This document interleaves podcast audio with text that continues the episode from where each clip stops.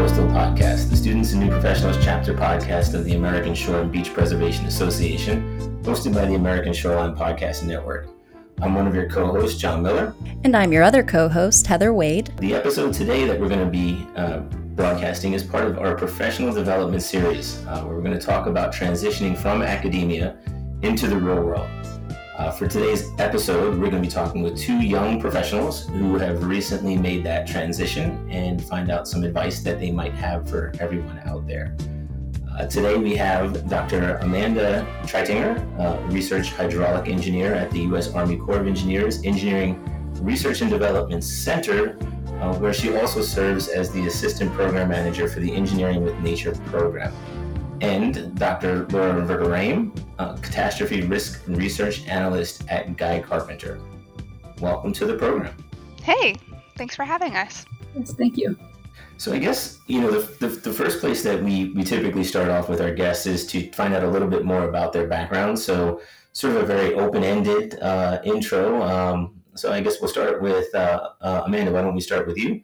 Um, just maybe give us a little hint of your your background um, and how you came to be um, at ERDC. Yeah, okay, that's a fun question. I started at the University of Central Florida in environmental engineering because, uh, as everyone does, I wanted to save the world and I liked math, so it seemed like a good place to start. Uh, I stumbled upon a graduate laboratory where they were doing uh, studies on numerical modeling of storm attenuation and wave attenuation uh, with like tropical storm events and predictions of what the storm hazard would be and the risk involved. And I, I'd never heard of anything like that, so I dove in deep and was lucky enough to find a master's program at the University of North Florida where they were doing civil engineering with a focus in numerical modeling, but I I wanted to bring my environmental side with me. So I used those uh, numerical models to estimate circulation in marshes and use that those those water levels to figure out what the biomass accumulation would be. Um, and then I realized my favorite part of that was the coast and being at the beach. So I followed that interest to the University of Florida, where I got my PhD in oceanographic engineering. And the whole time, I just was sort of saying yes to every opportunity.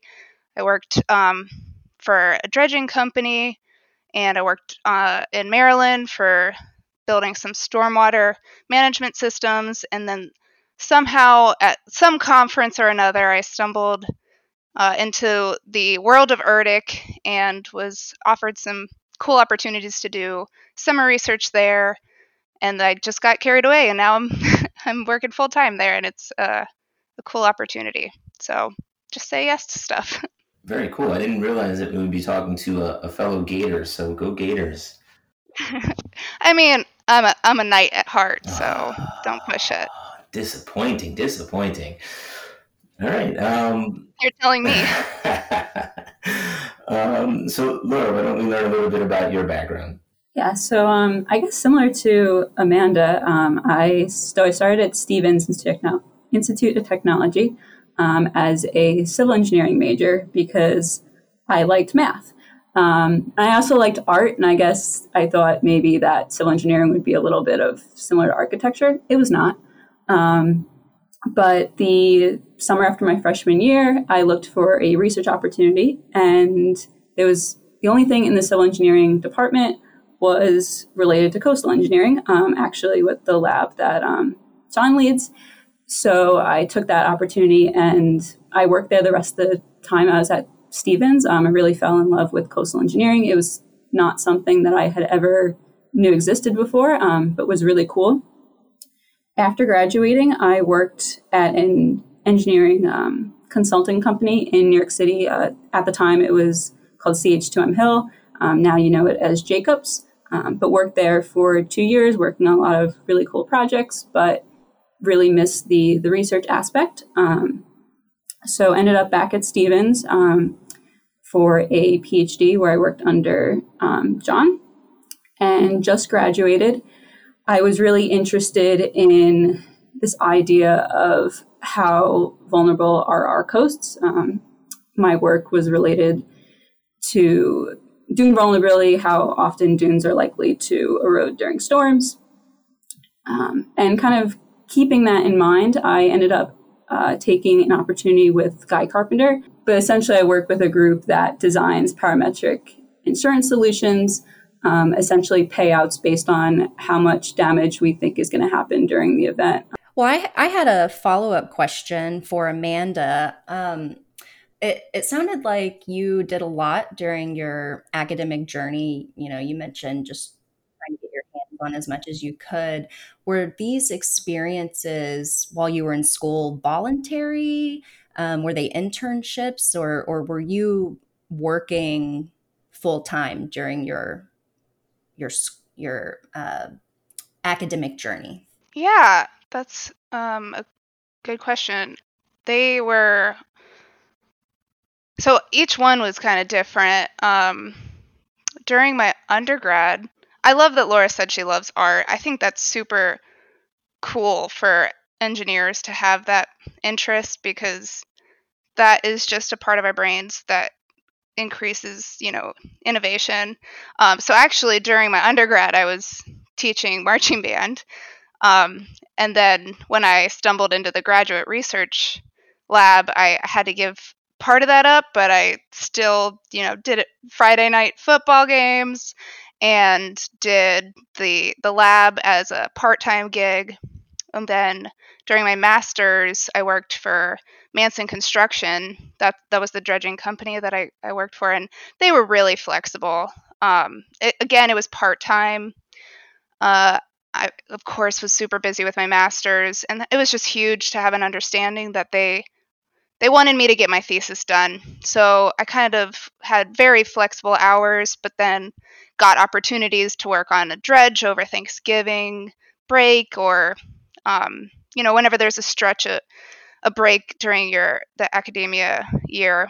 Um, and then during my uh, during the summers, that's when I my family lives up in Maryland, and I, I volunteered at first to be a part of a, a local organization that was trying to clean the wat- the local watershed, and that took me to town halls where I met a group that was doing the stormwater management systems, and I just one thing led to another, and then I did have summer a summer job up there. Um, so I did I didn't do my masters over the summer. I took my breaks up there, and um, same thing goes for during my my PhD. I I, during my summers, worked at ERDC, and that was full time during the summer, um, part time over breaks again. Um, and just everybody I worked with was really flexible, and I think that just you know you don't you don't want to let anyone down, but telling potential employers right away that you're busy and your time needs to be flexible, they're they're usually pretty open to it. So nothing was full time, everything was part time, um, but everybody was flexible, and that was great. That's really interesting. I know, uh, Lori, you didn't get into some of your experiences. I know you said you worked at CH2M um, prior to coming back to your PhD, but I know you also did a good amount of work as an undergrad. Um, can you maybe talk a little bit about how some of those experiences may have kind of shaped your, uh, I guess, viewpoint and where you where you ultimately ended up? Yeah, thank you for that question. Um, yeah, so during the, I guess, ever since that freshman year, um, after in the summer, both the entirety of my sophomore year, junior year, and then finally senior year, I worked part time at the coastal engineering lab. And it really solidified how much I wanted to be involved in coastal engineering. It wasn't just a one off I did this over the summer. Um, I really got to understand what the different opportunities in coastal engineering um, were. The lab included master students, PhD students, uh, research engineers, professors, and they were all really good resources to really understand all the different opportunities in the field Um, you definitely learn a lot just by keeping your ears open um, and hearing about different projects and what different people are planning on doing after graduation. So when I guess I became old enough in school where you started to take technical electives, um, I really started taking a lot of those coastal engineering courses. And then ultimately, when I graduated, I tried to find, uh, you know, coastal engineering uh, firm that I could go to, and CH had a uh, relatively small um, group. I think it was seven people across North America um, at the time.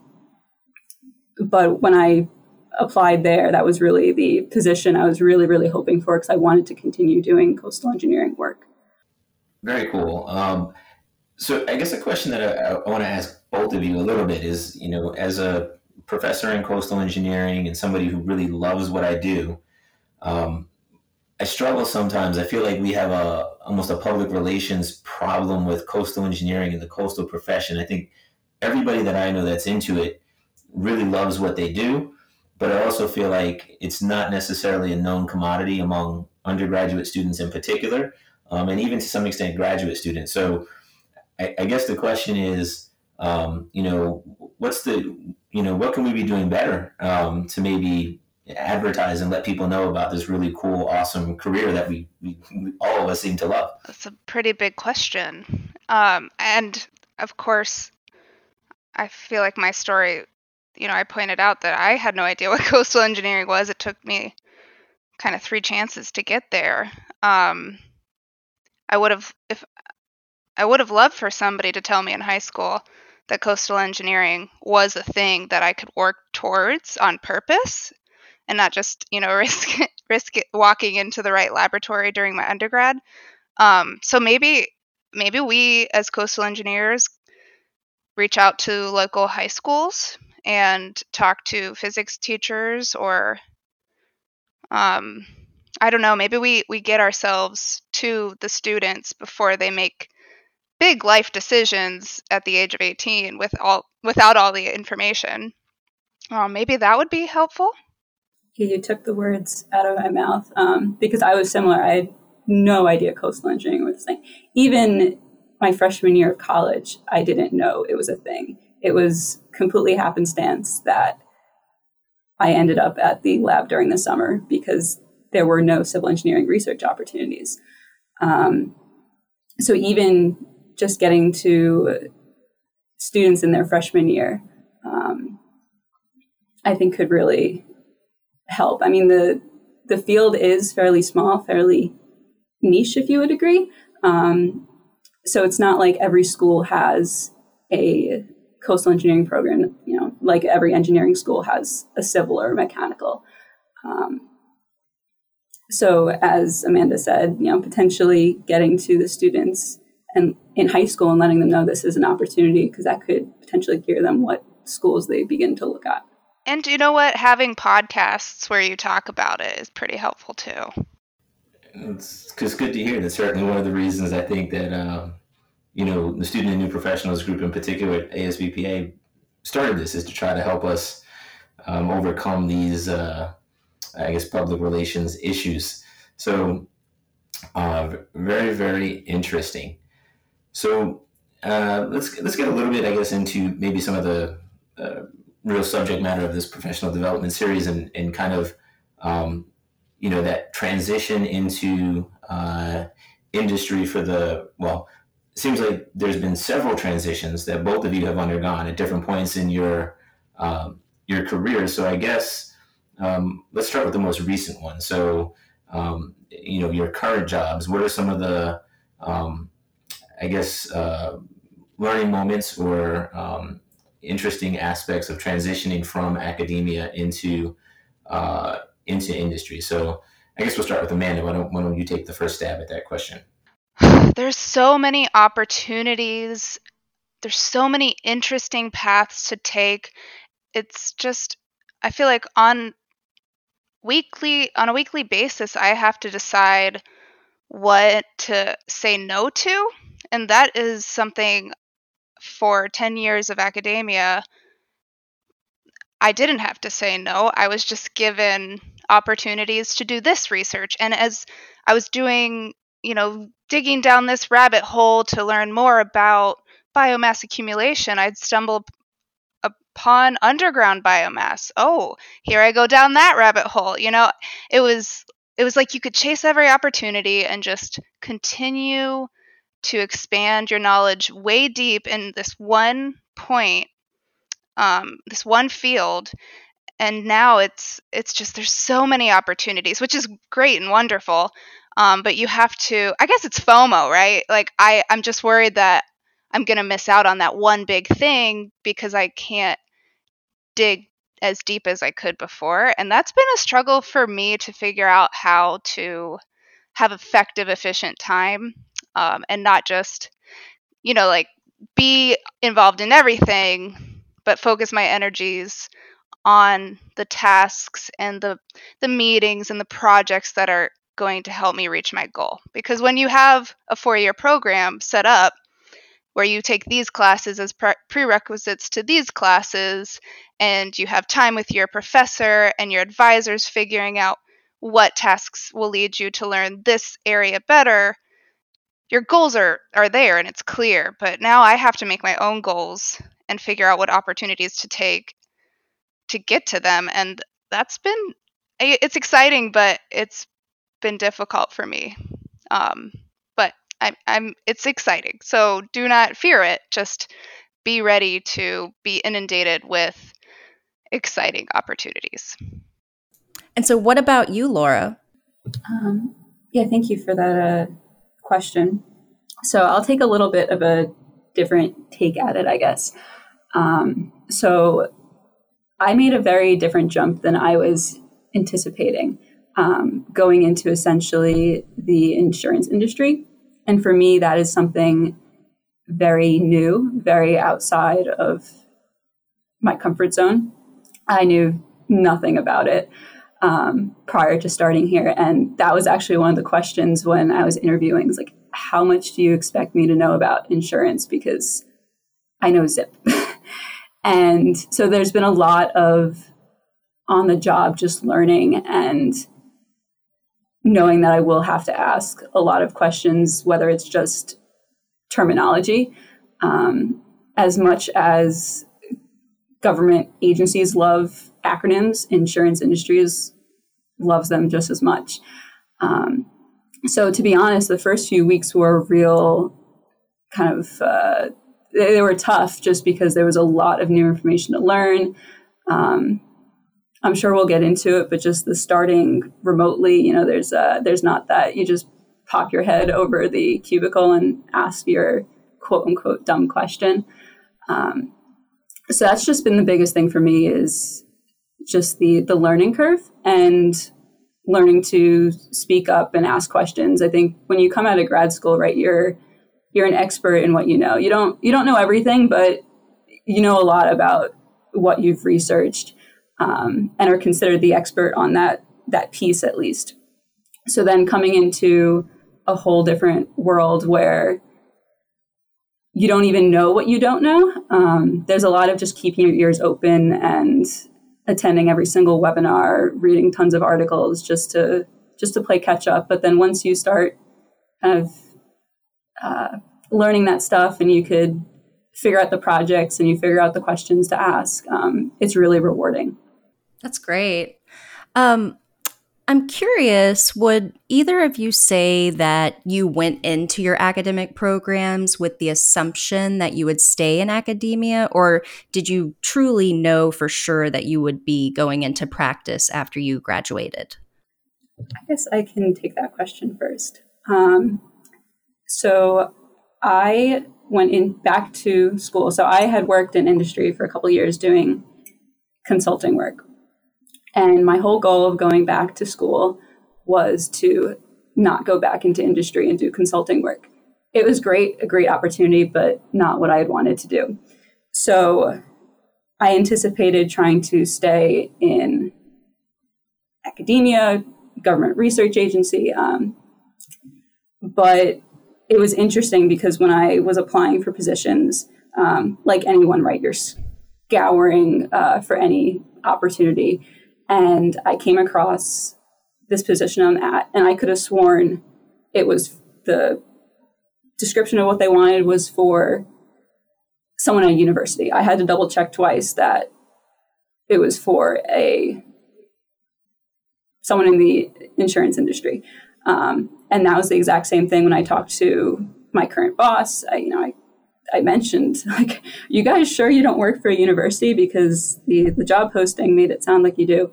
Um, but you know, he was very clear. It was very much a uh, research role with the idea to create products that can be used in industry. And I like that idea that we were already you know infiltrated with the industry so things that we developed would go into practice and uh, you know really start helping people helping clients um, so at the beginning i thought i'd stay in yeah government uh, academia no way in the world uh, industry but I, I, found myself back here and i'm really happy that i um, as Amanda said, you keep you keep saying yes. so I'm glad I at least uh, gave it a shot because um, quite happy with uh, with how it's turning out so far.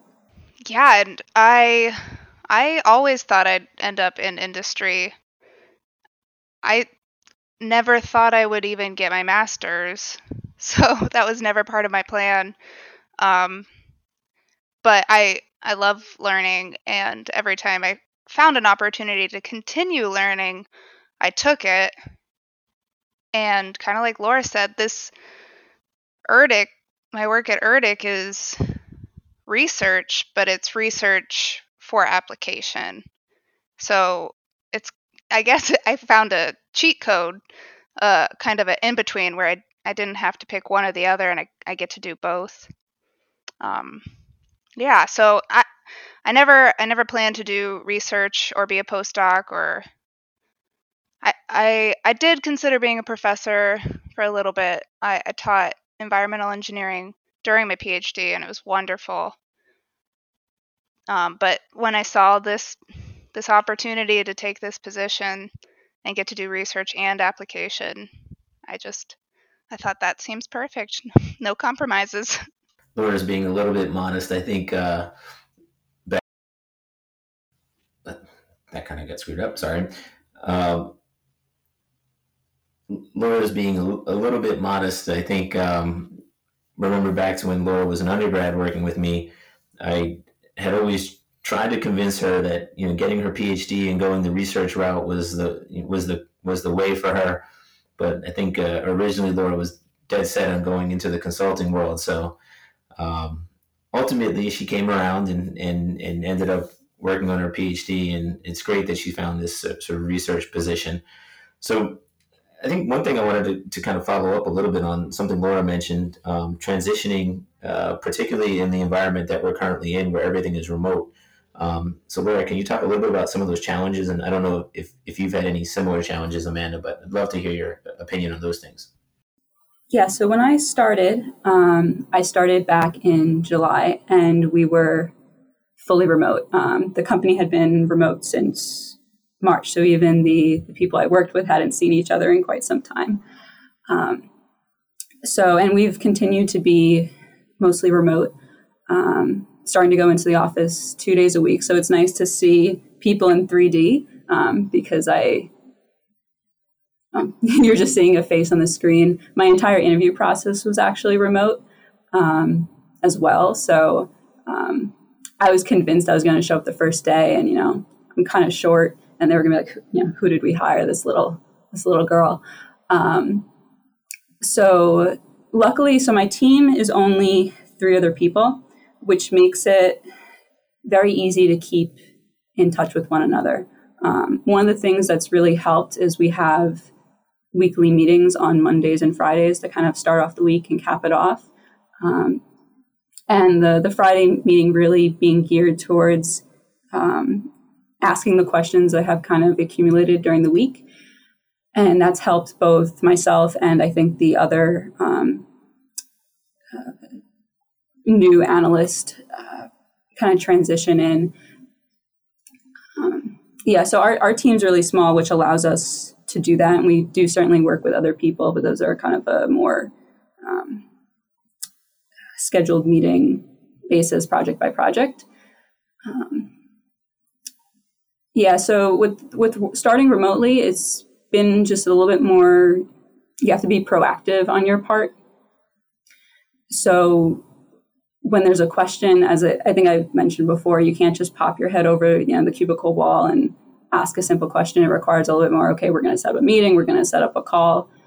Um, but our team's been really great about at least just t- keeping um, touch with one another, and that's really I think helped with the with the transition. And now going back into the office at least two days a week, um, you get a little bit more of that. Um, you get to know the person, not just the you know what they work on and what they do. So yeah, and I I was lucky to get in there a little bit before we went virtual. So I moved to Vicksburg, Mississippi in August. So I got to know the people in my hallway and I got to do the pop in with the dumb question thing where you run down the hall and you're like, How do I sign up for medical?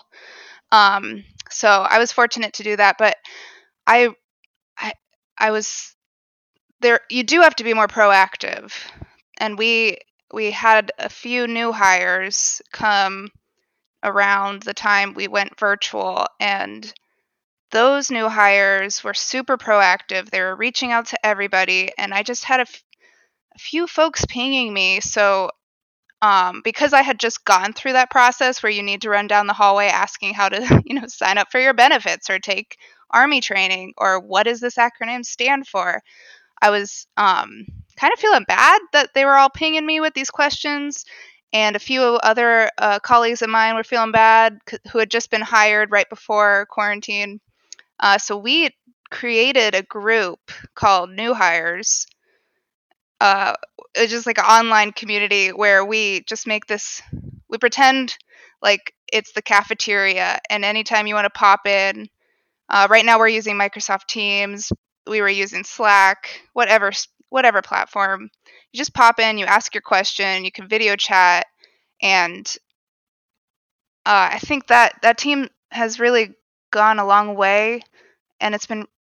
I think I met people at, in other parts other parts of my group, parts of ERDIC that I never would have met if we didn't do that. So I'm really proud of ERDIC for taking a negative, you know, not getting to see each other having those proactive new hires and having people that care about them um, and, and, we made it a positive and now we have this like really cool team of new hires and sometimes we bring in senior scientists to give talks and we have our hr person come and tell us how to sign up for medical which i obviously struggled with um, and yeah we we, we made it a positive um, but it is nice to be back in the office and have those side conversations with people.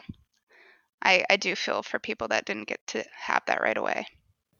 So I, I think that's you know an interesting point. Um, you know, just talking about the importance of you know developing those relationships. Um, you know, with your coworkers and colleagues. I think that's you know having that support group is something. Um, you know, regardless of the of the position that you're in, um, is important for success and it's important you know for the your enjoyment in the position right so uh, i think that's great so um, along those lines um, you know not just within your, your organizations but um, you know within other professional groups um, you know what what types of uh, young professional groups or organizations or um, are, are you are you you both involved in and can talk a little bit about kind of uh, the role that that has played in your early career development? I guess all through, if we think back, you know, as you're going through school and industry, um, I guess a couple organizations I've been lucky to be a part of has included ASBPA, as you're all you know well aware of, um, and ASCE, which were organizations that Stevens had student chapters to as well. Um, and being involved in those organizations it gives you access to a lot of resources, um, whether that be each one has online resources, technical resources, but just getting to know other people in your industry. Um, so I loved, for example, attending the ASBPA conference because you got to see what other companies were doing, um, research other schools were doing. Just gives you a little bit broader view of your um, field as a whole, I think, um, and always a good learning opportunity. Um, even when I was at CH, I would attend some of the lectures that the Met section of um, COPRI would do in the city, and another good way to meet people um, in the coastal engineering field. so I guess those are a couple organizations that you know I've been a part of, and even as I've transitioned into now, you know, the insurance industry, I've tried to keep a little bit of contact with those organizations and not lose the, uh, you know, I'm a, I'm a, coastal engineer at, at heart. Um, and the, the, company and the group I'm a part of really value that idea that, you know, I, I do uh, keep in touch with the people in the coastal engineering field because we will collaborate with, uh, with universities. I guess that's it. Um, not yet a part of any organization, uh, more in my current field, um, but there is opportunities to attend conferences once you know travel is can be approved again. So looking forward to that and making some connections uh, on this side as well. Yeah, I would just echo Laura's ASBPA relationship. I feel like that group has it's been so lovely. Every time you go to that conference, it's like you see friends that you haven't seen for a year. Everyone's humble and doing sharing information for the right reasons. Um, and there, there's a young professionals group there that I've been a part of, or SNP, and uh, that's been a great group. COPRI was uh, awesome while I was in school. There were a lot of opportunities I got through COPRI to attend conferences as a volunteer, you know, at a reduced rate. So that was really cool. Uh, like I said, we created this new hires group at the Coastal Hydraulics Lab at ERDC, and that's been really nice. And I would just say I have I have a good friend group at ERDC that we have like a community that meets every every Friday after the, the work week, and we meet up and we t- we talk about our weeks, what what's going on in each of our branches, and one of my favorite games we play is we ask each other safe place questions where you can you say safe place you know we can ask a question it's safe. And you ask whatever dumb question has been on your mind and you probably should have known the answer to and no, there's no judgment. And I, I think wherever you work it's really good to just have that community because it is a community and as a whole your company will grow and you will grow. And it's just nice to have those people that you're not competing with and you can admit like Laura said earlier, you don't know what you you don't know, but somebody else knows. And if you have a good group of people that are comfortable pointing that out modestly, uh, that's invaluable. Um, yeah, I, I'd say those are my groups. Wow, I really love that. I think that's amazing and uh, probably could be applied in so many other places. I wish I had something like that in my job. um, so, one question I really wanted to ask you guys is uh, Are you still happy with your choice to go into uh, practice? Um, and have you ever thought about going back to academia? Um, you know, I, I've heard of, of, of people going into practice and then deciding to go back to academia. And sometimes they end up getting positions like professors of practice. Um, and so I'm, I'm curious uh, if those are things that you've considered. I guess to preface, um, as said, I, I thought I would stay in academia, but I'm quite surprised with how happy I am doing what I'm doing currently. Um, but I've always had this if I didn't get to stay in academia after graduating, I had this grand retirement plan that you work in industry and then at some point when I'm old and retired, but probably still want to be doing something um, to then go back to academia with all these things that I've learned in industry um, and really create that, uh, not create that, but further that. Sorry, what's the word I'm looking for? Um, connection between what you learn in school and then how that can be applied to industry. Um, I think what I'm currently doing, maybe if I had gone to school for data science or something else, I would have known this thing existed. Um, but I kind of, like I fell into coastal engineering, I kind of fell into this role as well. Um, and is really something that, you know, I didn't think I'd get to do with an engineering degree. I thought engineers just built things. Um, so that might be a roundabout way of saying that I like to keep my ties with academia, um, but I can definitely see myself staying in industry because um, second time around it's kind of surprised me. So I'm uh, happy to see where it goes. Ditto. Yeah, same. That's my that's my retirement dream as well. I am extremely happy in the role I'm in. Like I didn't know coastal engineering existed, I didn't know this position existed. Um, to work as the assistant program manager for the Engineering with Nature program, I get to see everybody's research and see what cool things are happening and what's the state of art in remote sensing and what's going on over here with blue carbon. Um, it's really fun. I get to learn new things every day. But I really do, I did enjoy teaching. I, I really missed that. So maybe if there was some adjunct professorship or or something in my future, I wouldn't I would be very pleased with that. That's great and you know kind of goes along with this whole professional development idea for the coastal profession. Um, you know that that is a way to um, pass on to future generations and trying to keep this this professional world going. So that's really great.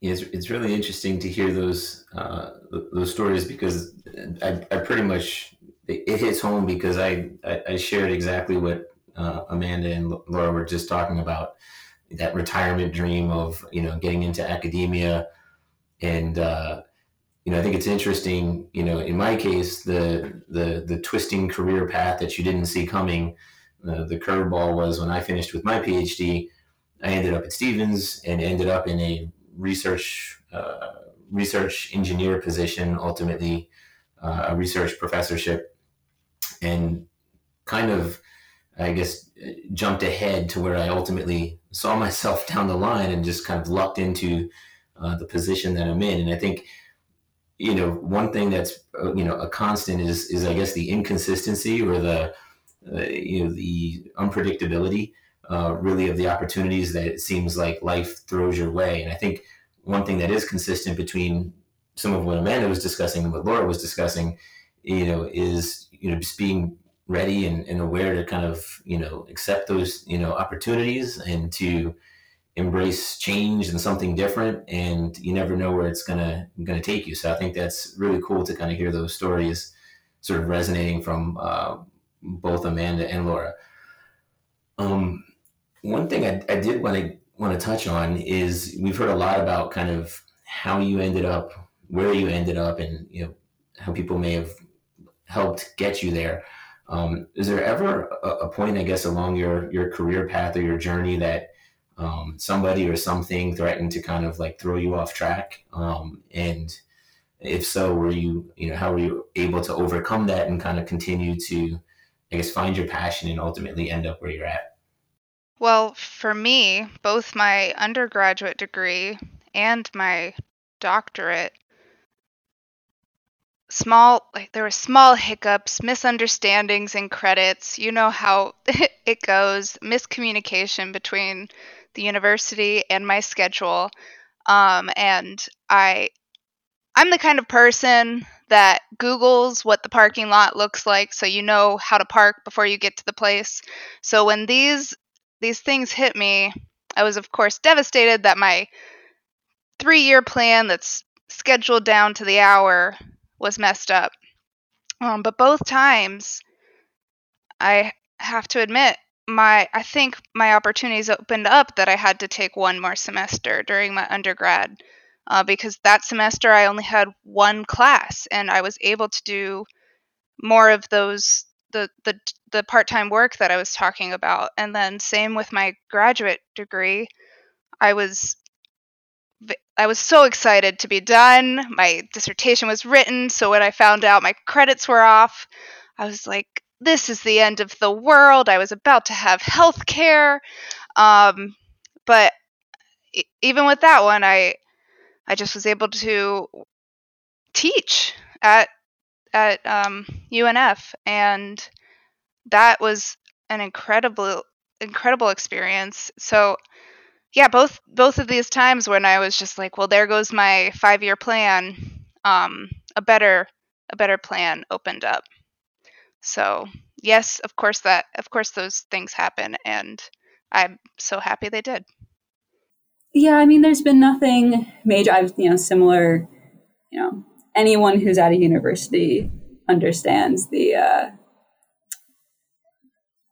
the problems with paperwork that can arise. So I definitely hear you there. Nothing quite as uh, extravagant, but um, you know, you finally, yeah, you almost think you're done, and then you get the email of, you know, you are no longer a school, you're no, no, no longer a student at this school. Um, so, um, but I guess just more in general, um, you know, there's been projects along the line whether it was working as consulting uh, engineer, you know, even in grad school, that you know they're tough, um, and particularly if they're not something you enjoy doing, um, it can kind of make you doubt yourself on whether you will finish, whether you're in the right field. Um, but there's always those little pieces you can find that you enjoy. So, you know, if there's a particular project, then this one massive task you hate doing, you know, you you get through it, you you find support. Um, there's always going to be a piece that you can find interesting, and I think that's gotten me through a lot of projects that I've kind of dragged my feet through. Um, not sure if that answered your question, but uh, Jon's probably laughing because he knows exactly what project I'm talking about. Um, but you know, yeah, there's always things that'll make you doubt your abilities or doubt your interests. Um, but then once you get back to the core of what um, you enjoy doing and you find those little aspects, I think that that gets you through the some of the tougher times. Yeah, that, that that's that's really interesting. Um, so one thing that um, we did want to make sure that we had a chance to hit on before we uh, before we wrap up. Um, I wanted to ask you you both kind of um, for any advice that you would give, particularly students who are nearing the end of their um, academic careers, so whether it be undergrad or, or grad school, um, that are thinking about or, or, approaching sort of the transition um, into practice you know, what are some of the the pieces of advice um, that you would have in terms of, you know, hopefully finding that that opportunity, that you know, the job that you know makes you happy, um, and, and hopefully transitioning into a su- beginning of a successful career. Yeah, so I guess um, you know, for people coming in on graduation and uh, entering the workforce, first, congratulations. Um, that's a really big you know accomplishment uh, with whatever degree you have um, and a really exciting time because you get to you get to do something new um, for after being in school for however long um, so i guess keeping in mind the number of jumps I've done. You know, I didn't graduate and stay at the same place forever. Um, so, first off, is to be open and try things. Ideally, you'll find that perfect job for the first time around. And hopefully, you can do so by keeping in mind what you've really enjoyed doing um, and what maybe you haven't liked doing so much. Um, and if you had internships, I think that really helps with that. But if you haven't, sometimes it's hard to figure out what exactly a job's going to entail before you start doing it. Um, so I always say give every place a chance, um, but know you're not necessarily stuck there. Um, it might take a few tries to find that perfect job, um, even though you might not want to hear that. Um, one thing I will say, probably the best advice I've ever been given. I have no idea who told me this, but it stuck with me for a very long time is that if you're in a position where you look at the people more senior than you and you can't picture being in their position, then you're not necessarily in the right spot. Maybe it's not the right company, maybe it's not the right part of that company. You know, if you're looking at the senior engineers and you want to be more in management and you're looking at those people over there, you can, you know, find a way to slide yourself over. Um, so I guess that's more advice for once you get into the position. Um, but I at least wanted to say that because honestly, that's probably the best advice that I've ever been given. Work related, I should caveat. Yeah, that is really good advice. I was thinking, wow, oh, can I do that? Can I think this?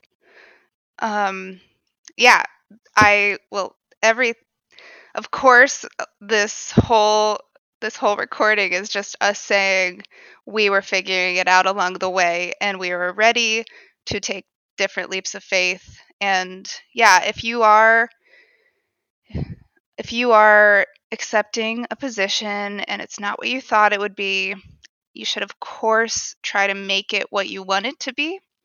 Put that effort in, but do not be afraid to change your mind. Just because you changed your mind does not mean you've changed your principles. You can get excited about an, a new field altogether.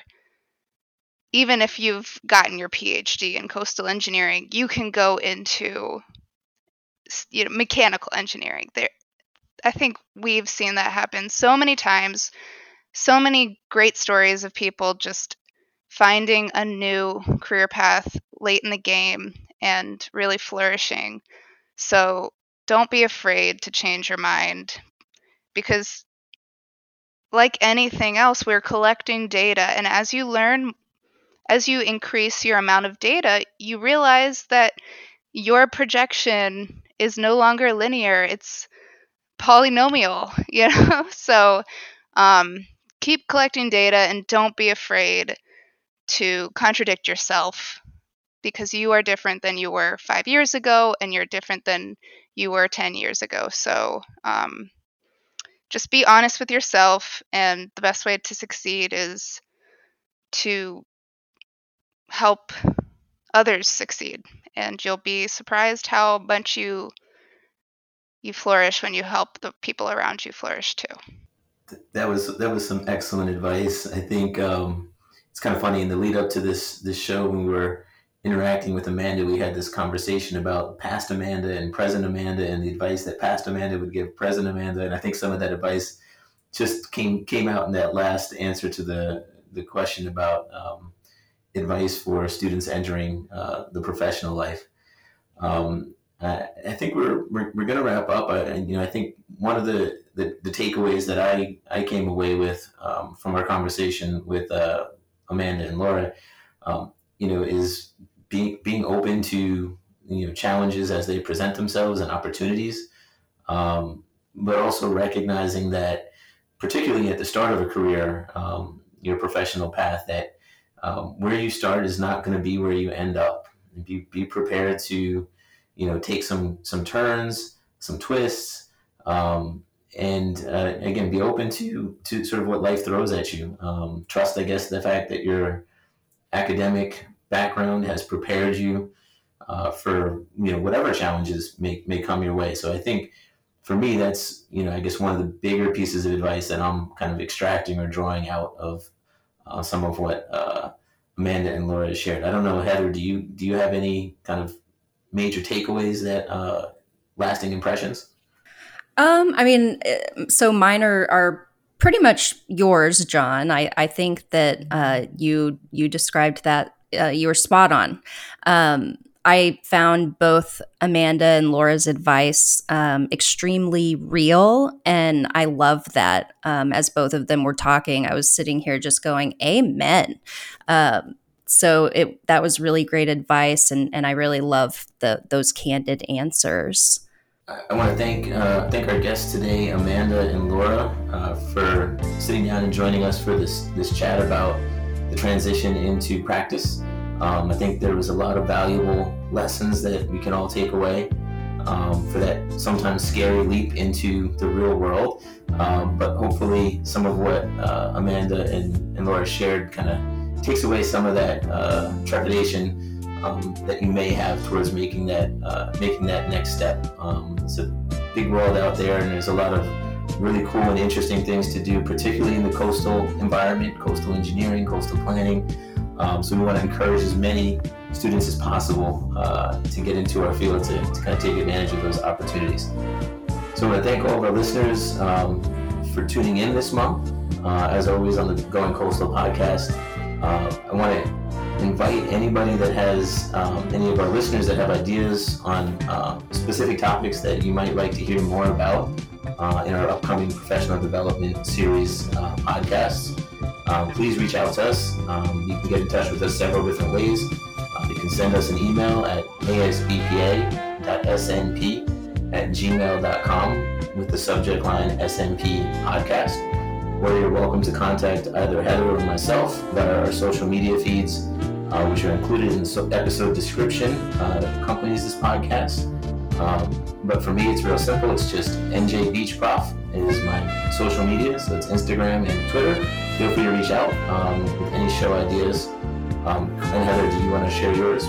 Sure. Yeah, you can reach out to me, um, and my, uh, uh, I guess, username is Coastal Planner. All right. Well, thank you once again to uh, Amanda and Laura, and uh, we'll uh, we'll talk to you next month on the next episode of Going Coastal. Thank you.